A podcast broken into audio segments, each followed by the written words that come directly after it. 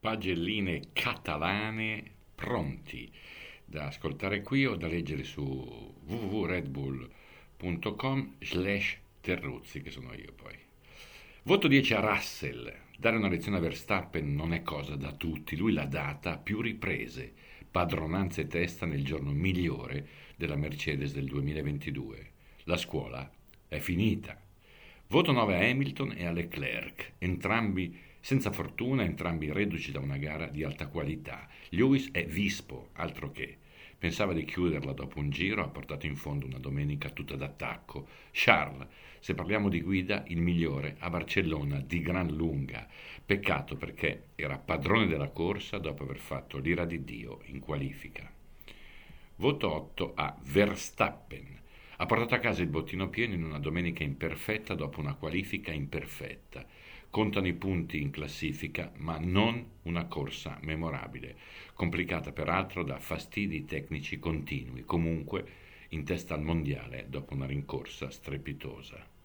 Voto 7 a Kubica, il vecchio filibustiere polacco, si è presentato per una sessione una tantum ed è stato più veloce del Findus Bottas.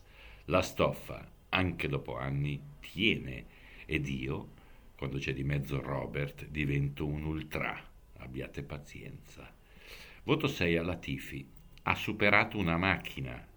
No, dico, roba grossa, gigantesco, nel mettere dietro Magnussen con un'azione di forza che Verstappen si sogna di notte, grande, e adesso via verso le sconfinate praterie di Monte Carlo. Voto 5 a Norris, non stava bene, ha fatto il suo lavoro, non deve essere facile per un ragazzo lanciato trovarsi frenato da una macchina infelice. Lo dico per dare un freno anche a chi si basa solo sulle classifiche. Sembrava pronto per la gloria, fatica a portare a casa qualche punto. Povero Lando. Voto 4 ad Alonso. Non sta nella pelle e la faccenda non gli giova. Capisco benissimo una frustrazione lunga mezza carriera ma tocca far giudizio e stare davanti a Ocon. Voto 7 peraltro. Voto 3 a Sainz, scomparso sotto il semaforo. Emozione da Catalunya? Forse, ma insomma, la sua stagione sta diventando una delusione. Se manca Leclerc, toccherebbe a lui.